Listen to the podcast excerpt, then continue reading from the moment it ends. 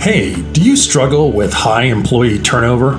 Are you watching your money being flushed down the drain as you see employee after employee walking through the revolving door? As someone who consults businesses in helping them cope with this issue, I will be doing multiple podcasts on what to do with high employee turnover. Employee turnover is expensive. My name is Roger Throckmorton from Vast Outcomes, daring you to succeed. Let's get to the first issue I want to discuss today rude behavior. Ah, nobody wants to talk about this. However, studies have shown that everyday insults, we know what insults are. An example would be your employee is in the middle of a meeting. They begin talking and expressing their ideas, and someone interjects. This isn't a one time occurrence, it happens over and over again. Okay, so now that we know an example of rude behavior, this can have an adverse effect on productivity and ultimately result in good employees quitting.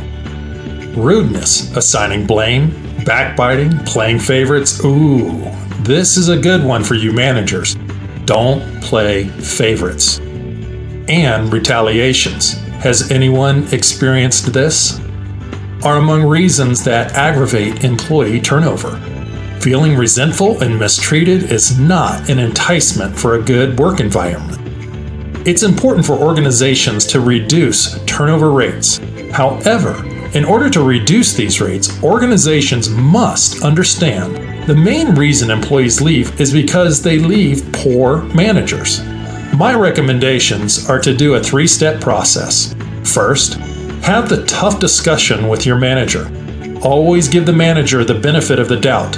Allow them to explain the situation according to their perspective, but place responsibility in their lap for follow through. The second, this may be a training issue. They don't know how to resolve conflict.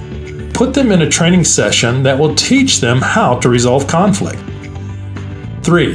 The final step is when you've completed one and two, yet you see no change. Then at this time, the manager needs to be let go.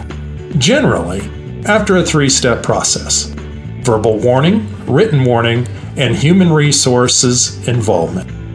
Then, at that point, the manager is let go.